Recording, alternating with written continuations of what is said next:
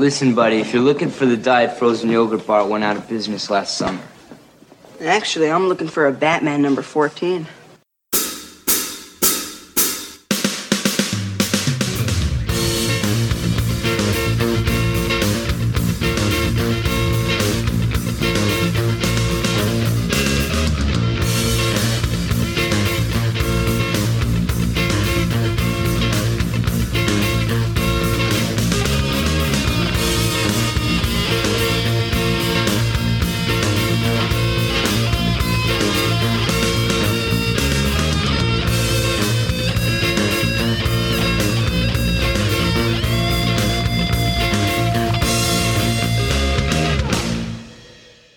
Welcome to the Coffee and Comics Podcast.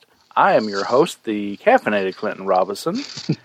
And of course, you know, this is the show where I usually look at a comic in the span of time it takes to have a nice little coffee break. And we're kind of going to do that this time. And I do mean we, because I have a guest with me today. The one and only, the multi-talented Ron Randall. Hi, Clinton. Thanks for having me on the show. Oh, always a pleasure to have you here, Ron. All right, for those of you who aren't familiar with Ron Randall, shame on you. But you know, we'll forgive you this time. Sure. You know, Ron is the writer, artist, creator of the series Trekker, which follows the adventures of 23rd century. Is it 23rd century? Yes, right. Yes, 23rd century bounty hunter Mercy St. Clair. Oh, and it's May 2022 right now. Guess what, folks? Trekker is 35 years old at this point. That's astonishing, isn't it? Even for me to hear it said out loud is kind of like, whoa. But yeah, it's really weird that Trekker is 35 years old and Ron is only 38. I started at a very young age. I'm very precocious. What can I say? Well, you know, I did say multi-talented. Oh, but since Trekker is 35 years old, I thought I would have Ron on to take a look back at Trekker number 1, which came out in May of 1987. Mm-hmm. Yep. Now, obviously, Trekker number 1 is not the first appearance of Mercy or the Trekker story. That came in Dark Horse Presents, but wasn't very long before you only got to spin off into its own 6-issue series. Right, yeah, it was. It came more suddenly than I was expecting, but obviously, it was a very exciting time for me. Oh, which, of course, you know, 6 issues was not nearly enough life for Mercy.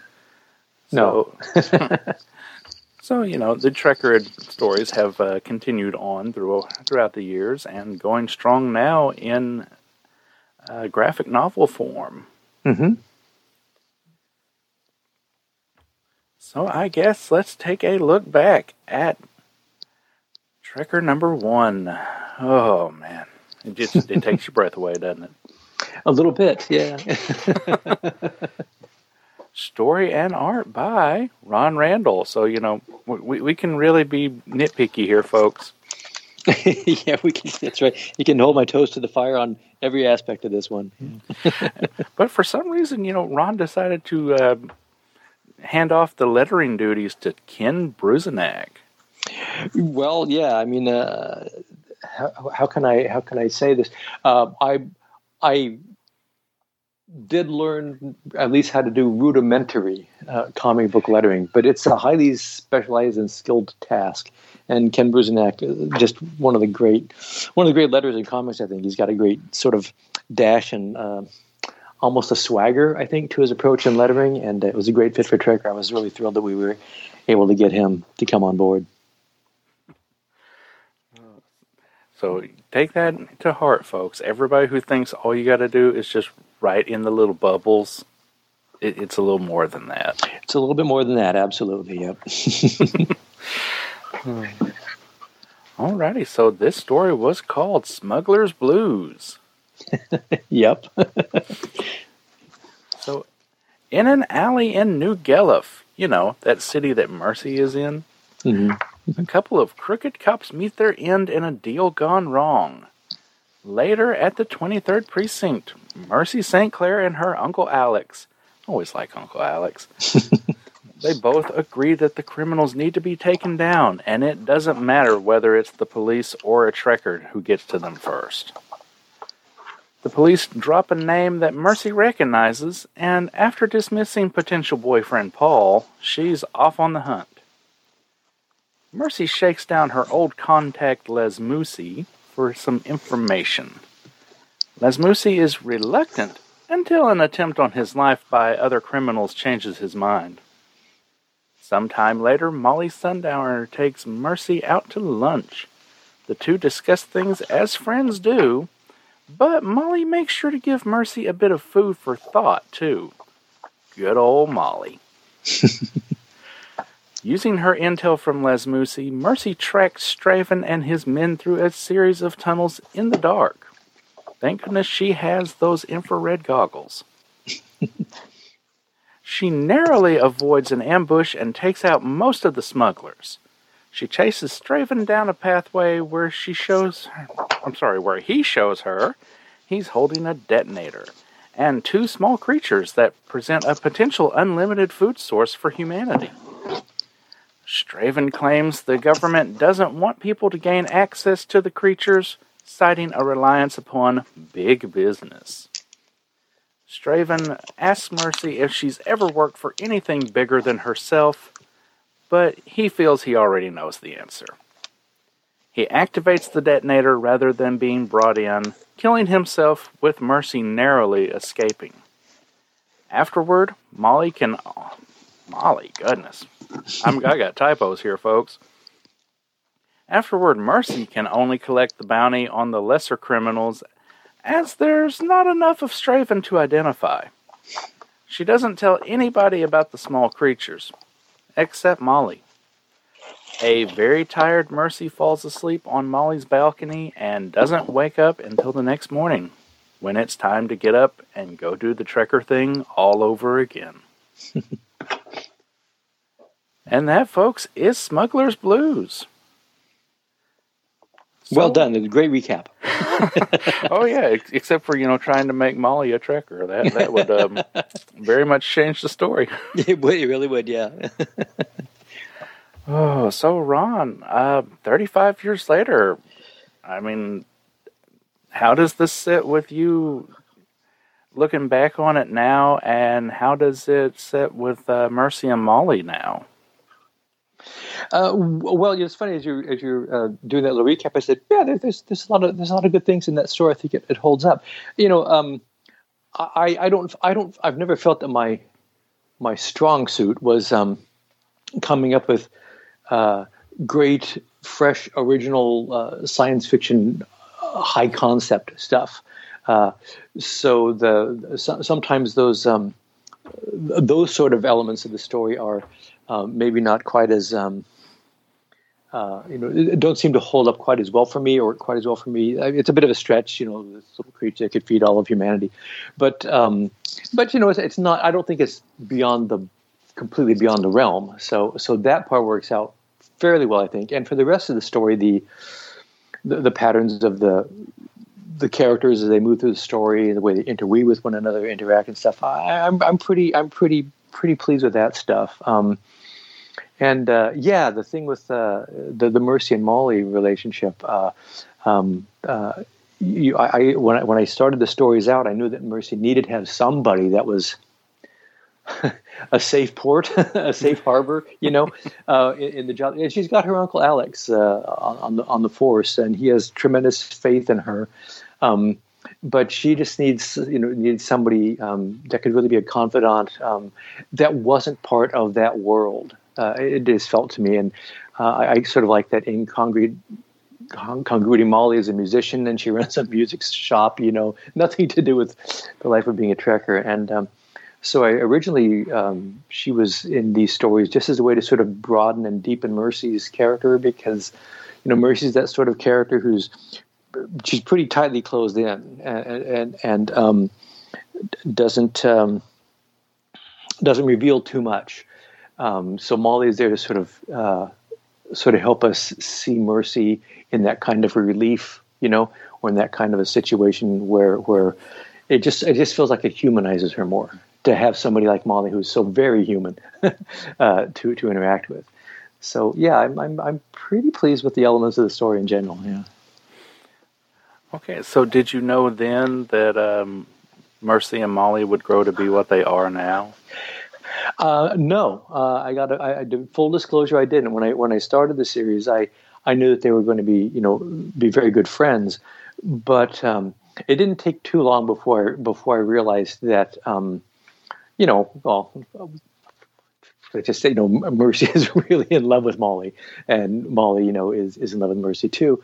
But I just felt it was a sort of thing that Mercy wasn't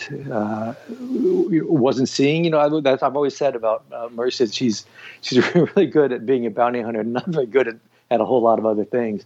Not a lot of interest in poking and prodding around in herself and that sort of stuff. She would have, at the beginning of the series, Mercy would prefer to just sort of be an implacable, you know, bounty hunting machine, you know, and all this human stuff kind of gets in the way. And a big part of the arc of the series is this gradual evolution of her character and her growth as a character. That's, to me, that's a compelling cord. It's not a thread. It's a substantial cord that holds the whole series together and what it's all about. I love doing some of those more flashy science fiction-y things, you know, spaceships and aliens and gun and bounty hunter things, gunfights and chasing the desperados through the blasted wastelands and so on. All that stuff is great science fiction trapping stuff. But the thing that keeps me coming back to the books and the series and movies that I am drawn to the most is the characters. And if are they believable? Do they feel? Do I feel some sense of connection, of shared, you know, humanity? Am I invested in their journey and how they're doing and all that sort of stuff? And that's always been the primary motivation in doing the series from these early stories. I mean, I knew I was telling the story about a young woman who was a bounty hunter. I'm neither of those things, so I just had to rely on the fact that if I just tried to imbue her with as much what I felt was believable and recognizable human characteristics and responses and stuff that readers would respond and again recognize that and say, yeah, I can put myself in those shoes and I'm rooting for her to do well. So that's all been part of the journey. And Molly obviously has become a bigger and bigger part of that as time has gone on. Okay, and anybody who is following along or has read through all these and stuff knows that the early Trekker stories were in black and white. Mm-hmm. Was that a personal choice? Was that Dark Horse saying, hey, we're only going to pay you to do so much? Well, it was not quite either of those. It was the requirement because back then, this is, you know, in the prehistoric times, before there was computer coloring and that sort of stuff, and there's a huge difference economically in the price between printing a comic book in black and white and printing a comic book in full color. And when Dark Horse started out, they wanted to put out a line of books, and they didn't have the massive budget of a major company like DC or Marvel, so they couldn't afford to do their books in color. They at the beginning, you know, they needed to start from the ground up. And back then, there had been some small underground comics and a few indie comics companies starting up, largely in black and white, because that was economically the more viable format for them to go. So I knew going in that Dark Horse was one of these small startup companies that started out in black and white, and so that was just baked into the program. And so it was a bit intimidating. By this point I'd been drawing for DC mostly, some for Marvel, mostly for DC, for a few years. And I was used to their, you know, color was going to be there. I was always trained. I went to the Joe Kubert School, and Joe, one of the masters of comic book drawing and storytelling from the Golden Age up through the Silver Age, and into the Bronze Age, if I've got my timeline right. But Joe really trained those kids working under him to make our pages look solid and complete in black and white, because it was very, sort of rudimentary color process they had back then, and you were never guaranteed you were going to get a great coloring job. So you wanted to make the book look almost indestructible in black and white, so that whatever the coloring did, if the coloring enhanced your story, that was great, obviously. That was the bullseye. But if the coloring was only perfunctory, if it was sort of simplistic and didn't help you with separating planes and, helping to guide the eye and establishing light sources, you wanted all that stuff to be there in black and white anyway. So I already had that sort of mentality in my mind going into doing Trekker. But also in the back of my head, I was saying, there aren't going to be any sort of bright colors to finish separating things and gussy the scene up. So I resorted to using lots of tones and textures and rendering things to try to make the pages look, as full and complete as I possibly could. I practically killed myself. I think in the first few issues especially, I went way overboard.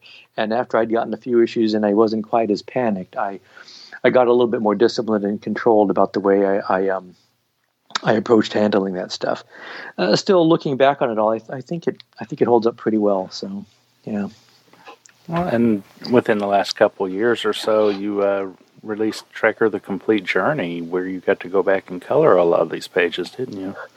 Yeah, I did. That was quite a task. It turned out to be really fun. At first I was thinking, I did design these to appear in that black and white. And as I say, they had a lot of textual patterns and screens and stuff. And so I was conscious of that, because what I have seen happen in the past, especially now with the sort of, computer coloring that can happen, where you can have this infinite number of special effects, all done in color, gradations of tones, patterns, dropping in photo-like effects, and all sorts of things can happen, which can really add a lot of bells and whistles and fancy effects to a page. But what I've seen happen is if the colorist is working over line art, where there's a lot of rendering that's done in black and white, and then they do a lot of rendering in color, to me, those pages often look so dense. There's so much going on that you can't. I don't feel invited into the story. It's like it's impenetrable. It's so much stuff going on. My eye doesn't know where to go. It's not being led to a right place. So when I was approaching the coloring on this Complete Journey collection, I tried to be very aware of the fact that what the source art was like, and I tried to keep the coloring to lay underneath the art and sort of complement it. I view coloring in comics sort of like the soundtrack in a movie. Rarely does the soundtrack specifically call attention to itself.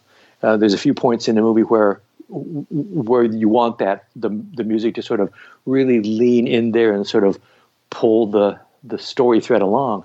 But most of the time, it should be a subtle sort of underpinning, adding to the air of whatever it is, suspense or, danger or romance or excitement, whatever's going on. The music, the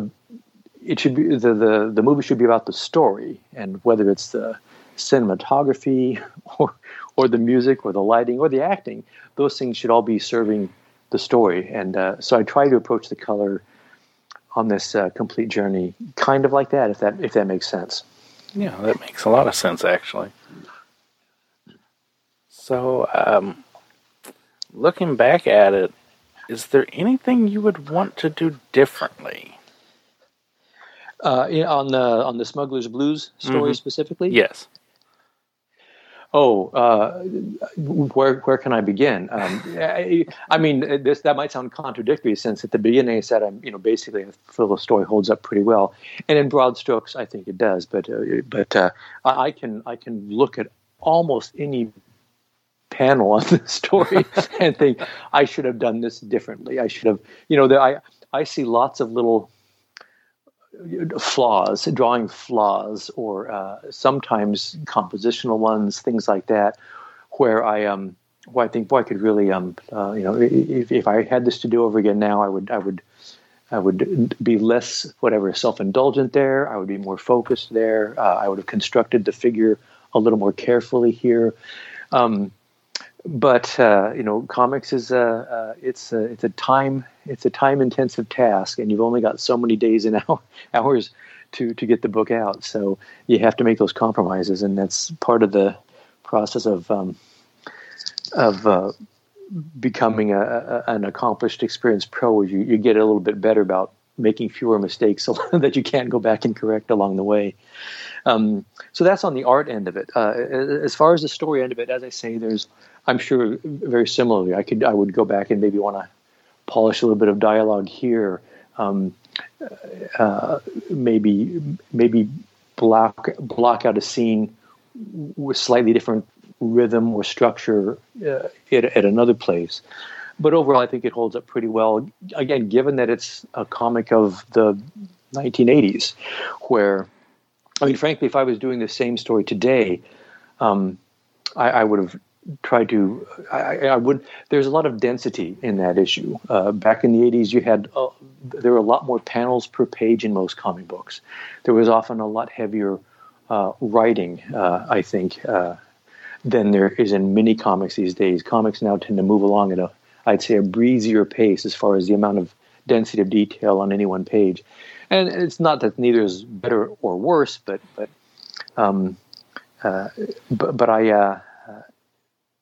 I think that it's just it's an effect of a lot of things. The influence of manga, which has led to a lot of this decompression of comic storytelling, where things take a little bit longer to develop and they have longer room, because in a manga book you might have 300 pages to tell the story.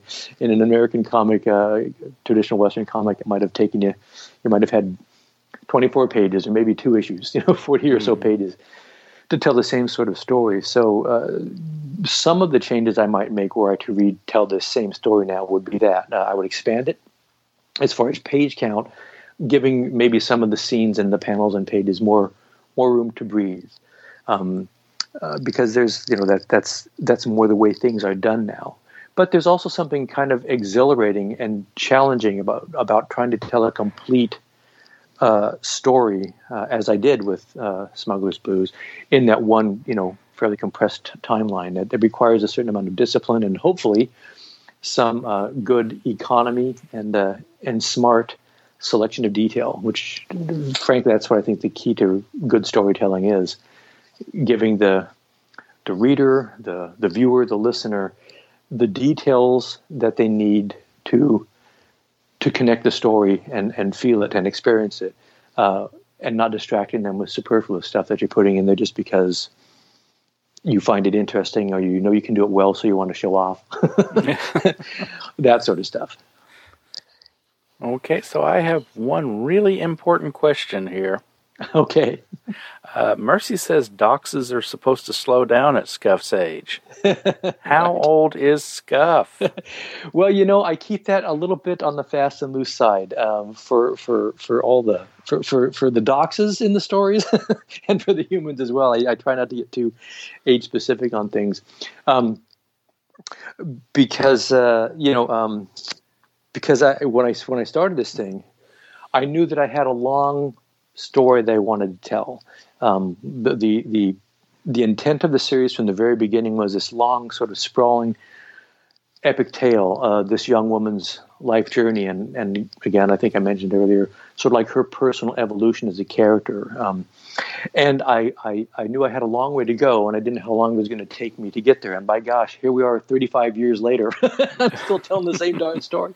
For readers who don't know, there have been some very long breaks between me being able to work on Trekker. So it hasn't, I haven't been so slow at getting the story told that it's taken me 35 years of steady work on the book.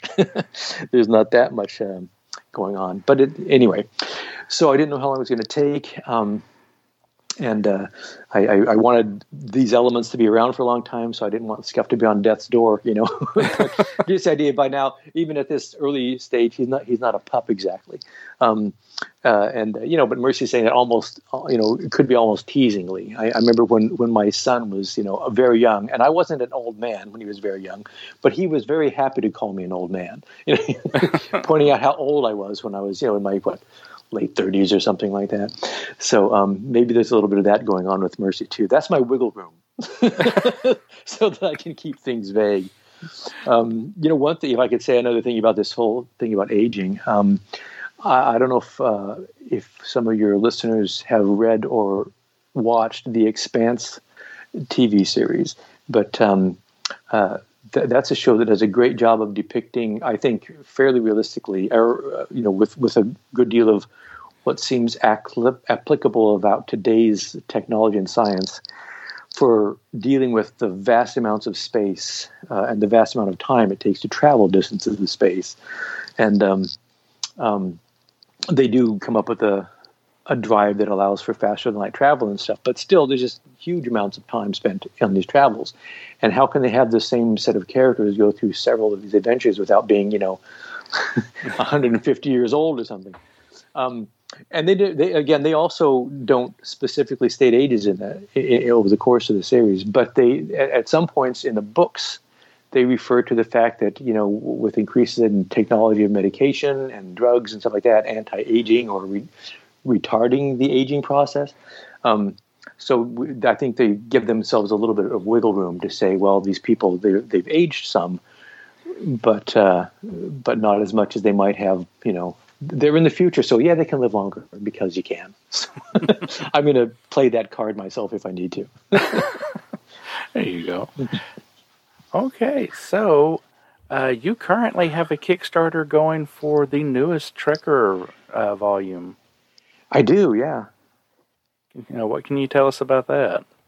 The story is called Blood in the Wind. And this is what's happened in Mercy's life is she is the story we were just talking about, Smuggler's Blues. As you said, it takes place in New Gellif, her home city. Well, by now the series has gone through some evolutionary, steps and stages.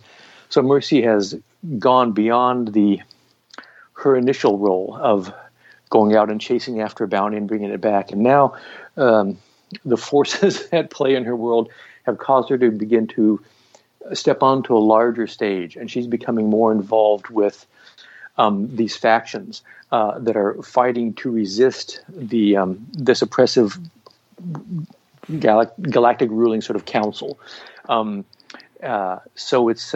She's finding that she's sort of being called to play an increasingly large role in that struggle, and she's wrestling to find her right place in that. She comes from being a lone wolf, a bounty hunter sort of character, and a very pragmatic person. You know, if somebody's getting in the way, you shoot them. And so now she's having to try to figure out if she can be a team player, and if so, what kind of team can she be on? Because she knows that she can't, you know, do very much all on her own. So that's a large part of what's been going on. And in the current story, she's on a quest looking for what might be a good ally to fit. And even the quest is harrowing because these factions have to be sort of, you know, secretive and hidden away. So it's a long process. And along the way, she winds up running afoul of this strike force of the ruling council called the Amber Swarm. And she has crossed paths with them before, and so now it's like a return, and it's a grudge match situation develops, and she's flying around in this sort of glider machine up in this frozen mountains of a remote world, having an aerial duel with the leader of the Amber Swarm. It sort of harkens back to my love as a young boy of reading about World War I flying aces and duels in the sky and that sort of stuff. And so I tried to pair that with the science fiction setting of Trekker. I tried to make it a pretty thrilling and grueling battle up there in the clouds, so to speak.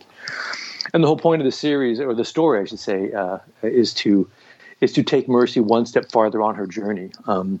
As the stakes get higher and higher as each adventure goes on, and plenty of action, and also plenty of wondering about the connections she has and the relationships she's building and the alliances and the chances of betrayal and all that sort of stuff. So I try to roll a lot into one big tale.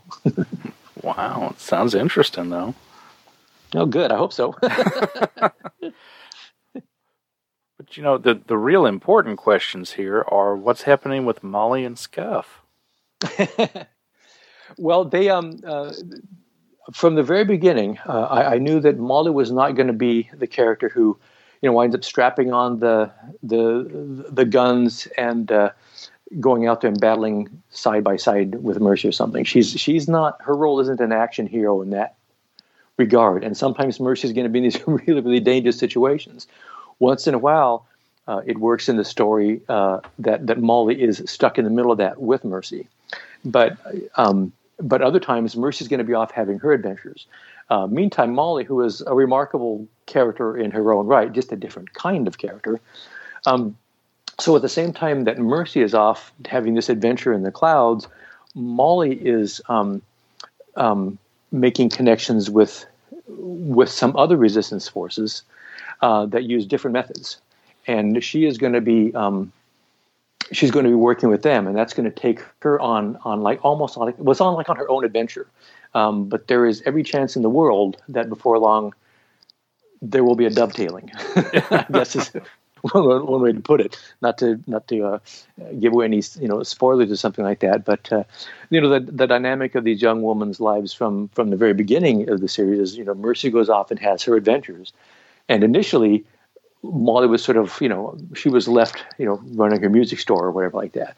Well, they both stepped onto this different stage. They're sort of more getting into sort of the whirlwind, the churn that is going on. And Molly won't be just sitting home waiting patiently. She'll wind up being involved in a somewhat of a more active role, both because I think that's what the story's call for, as I was saying, their situations have changed, and also because, frankly, Molly is a wonderful character to write and draw, and clearly readers respond to her well, as does Mercy.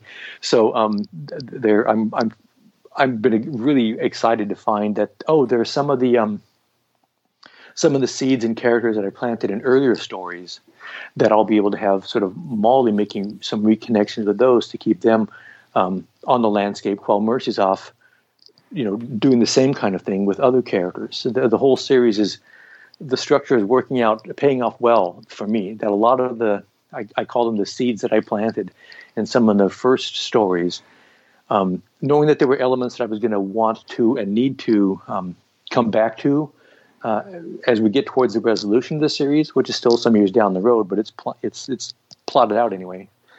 But I'm going to be able to pull a lot of those threads together in one way or another and hopefully construct them into a great, satisfying climax by the time we get to the end of everything. Good. But no adventures of Scuff this time? Scuff, no, he's mostly just there. I think he has a little tug-of-war match with Molly. And then he waits to get fed, So he's pretty much just the docs. But there are some people who would really love to see a separate adventure story with Scuff. He's got a good personality. He's got a lot of charisma, what domesticated fox wouldn't have. So I'm still, it's trying to find the balancing point where I can get a little bit of him in every issue and maybe find a way to squeeze a little bit more of him in from time to time as I can. I'd like to do that. It's fun to draw a lovely little guy like that. But I've only got so many pages. Well, you might consider like an 8-page Adventures of Scuff stretch goal for the next Kickstarter. Yeah, that's a really good point. I mean, I have thought in the past about doing a separate little, Scuff adventure of some way, and finding the right one. I'm waiting for the inspiration to strike, but I'll take it under advisement. Okay, and of course, people who are interested can find that Kickstarter at the probably best named web address out there. Well, would you like me to share it? Absolutely. It's just TrekkerKickstarter.com. I made it as simple and straightforward and easy to remember as I could get, as I could make it. So yeah. Okay, and that runs until the 26th of May. Yeah. Okay. I knew it was right there, close to the end. Yeah, yeah. It's been up for running for about a week now. It funded in like 11 hours. I did what they call a soft launch, where I made the campaign go live, but didn't really talk about it on social media. I mentioned it to the people that had backed the previous series and stuff. And within 1 hour, it earned a Kickstarter Project We Love badge, which is a nice thing. It's just campaigns at Kickstarter. It feels like they want to get a little bit of extra, support behind, which is very nice of them. And then it funded quickly, and so now we're marching on to add some of these fun stretch goals where you add extra content to the book and spot gloss on the cover and that sort of stuff. And if the campaign continues to do well, we'll be adding, prints and stickers and things like that. And the last couple of campaigns, it's done well enough that I've added like these enamel pins, and the last campaign even had a fun challenge coin, which was really cool to make. So we'll see how well this one does. As I say, the sky's the limit. It's just a matter of the number of backers and the support we get. So you hear that, folks? Get out there and get support in that Kickstarter. That would make me happy. I have no hidden agenda here. Oh, Ron, I hope you enjoyed this walk down memory lane as much as I did. Well, it was great. Yeah, it is fun to look back on those early stories. Sometimes, like I say, humbling, because I'll see the little gaffes here and there in that early work, but that's part of the process. And glad that the stories seem to hold up and work well for readers.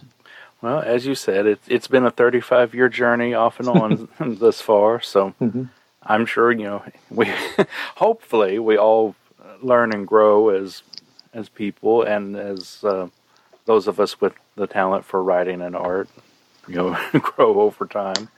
Sure, I sure hope so. Yeah. So I appreciate you stopping by. Let people know where they can find you online if they want to find out more. Oh, well, I'm on Twitter at just Ron_Randall.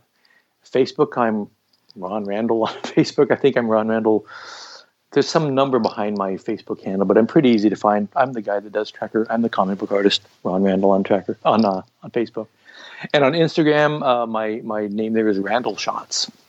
So you can find me at those places. You can always, if you choose to back the campaign, TrekkerKickstarter.com, don't forget, you can send me messages through the campaign. I love to communicate with the backers of the campaigns, answering questions about the campaign, about Trekker, commission art requests, all that sort of stuff. I love handling that stuff all through the campaign. But I'm also on the other social media as well. And folks, Ron is twice as friendly as he sounds here, so don't hesitate. Trust me, he won't tell you, get off his lawn or anything like that. No, I sort of, one of the great things about working on a series like Trekker, which is it's obviously the very personal passion project of mine, is that when somebody comes up to me at a show or reaches out to me online or whatever, and says, I'm a fan of Trekker, or I just read the latest book and I want to know more about this character. It feels like I've met another kindred spirit. I mean, if they like Trekker, then they like a lot of the same things that I fell in love with about storytelling and, characters and science fiction and all that sort of stuff. So I feel like this is a great common ground. This is great, and I refer to the people that back the campaigns as the Trekker community, because I genuinely mean that. I am working together with all of you to keep these stories going. It's been thrilling to have that experience. It's a much more immediate and direct contact sort of thing than sort of being sort of a hired gun to draw an issue of some corporation owned property. Not that there aren't great stories and stuff and comics being put out by those big companies. It's great. And some of the creators working on those have deep passion for, you know, the Spider-Man and the Justice League and whatever it is. I've had great time drawing those characters myself, but it's a whole different ballgame when you're working on something like with Trekker, where I just created from deep in my guts is where this stuff comes from. And then finding that resonates with readers. It's just, like I said, it's a whole different scale of connection that I feel. So yes, absolutely. Happy to reach out to people. Okay. Well, once again, thank you for joining me, Ron. Always a pleasure. Great to be with you again, Clinton. And best of luck with the Kickstarter. Thanks so much. Really appreciate it. Trekker Talk, a fan podcast devoted to the adventures of 23rd century bounty hunter Mercy St. Clair from the pages of Trekker Comics by creator, writer, and artist Ron Randall. I'm Darren. And I'm Ruth.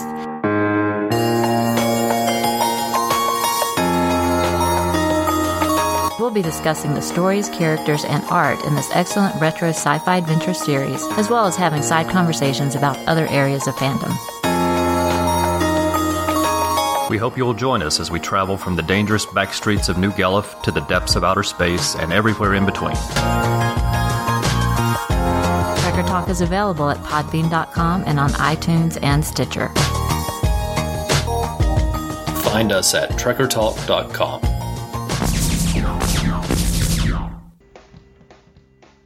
Hey Mike, have you heard about my new podcast? Oh, what's that? Oh, it's where you talk to people on your computer and then put it out on the internet. Yes, I know what a podcast is, Paul, but what's the show you're doing? Yeah, I'm going to talk to people on my computer and then put it out on the internet. And what's this called? Since it's a chat show and I really want to talk to interesting people about interesting things, I thought I'd call it something that was, you know, self-explanatory, like Dial F for Flanger. Right. Dial F for Flanger. Cool. I look forward to my guest spot. When are you going to have me on? I'll get back. Wow. Well, if you'd like to hear Paul chatting away on this Dial F for Flanger show, you can find it on the Waiting for Doom Network.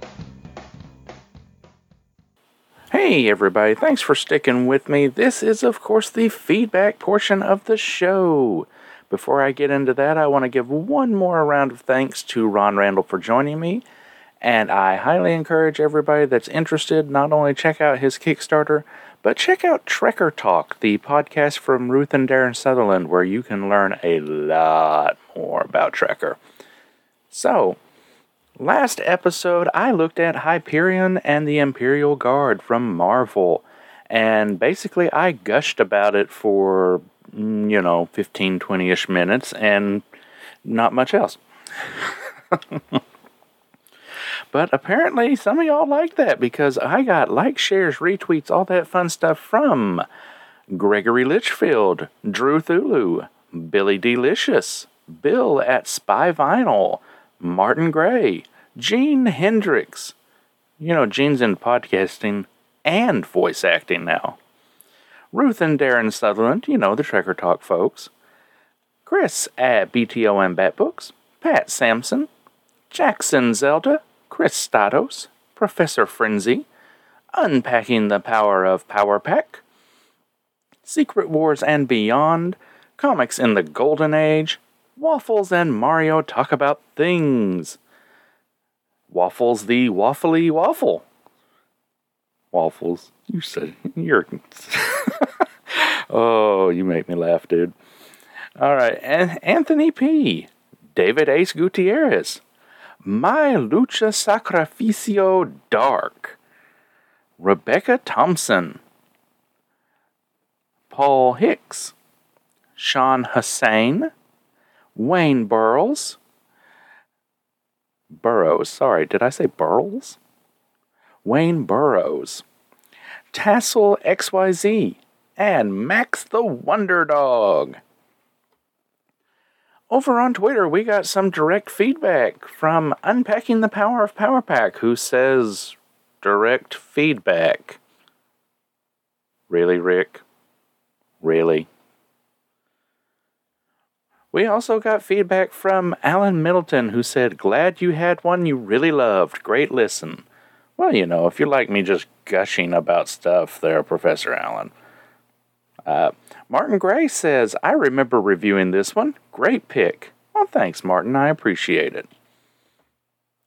And we got an email from Jason Zeller. Jason says, "Hi, Clinton. I read this issue and truly enjoyed it. It definitely had a Superboy and the Legion of Superheroes from a different era feel to it." Yeah, Jason, I'm interrupting here, folks. Yeah, Jason, like, really, that's what I was going for when I read it. That's what made me love it so much. And I don't think I even said Superboy and the Legion when I reviewed it.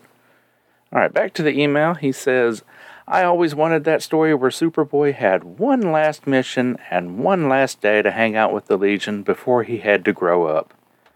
I like seeing Hyperion as a young hero learning the ropes. One of the interesting things I noticed was that no one on the team had pupils except Hyperion, even Gladiator. Does he usually have pupils in his other appearances? While I agree with you that I too like Gladiator's taller mohawk, it actually made story sense as it is a younger Gladiator. The heroic sacrifice of the Imperial Guard was a melancholy ending, but once again was crucial to the story of Hyperion learning loss and bringing that chapter to his life a hard closure. The other touches I liked in this comic were the issue number 121 angle, as if this was an ending they had finally decided on for a long-running series, complete with an editor's note referring to issues 96 through 99. Also, having the classic and missed letters pages make a return was an awesome inclusion, especially referencing 90s... I lost my place. Especially referencing 90s comic lore like Wizard Magazine and quotes like, "Until the top creators formed their own rival publisher, aka Image." It gave this comic an old-school feel that was much welcomed. I now really want to read issues 1 through 120 as well to get the complete story, if only they existed in our universe."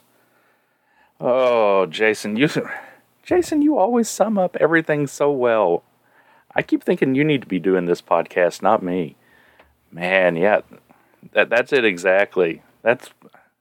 See, Jason summed up what I couldn't last episode. This is why that issue was so good. It was basically a Marvel version of Superboy and the Legion, and really felt like a lived-in universe.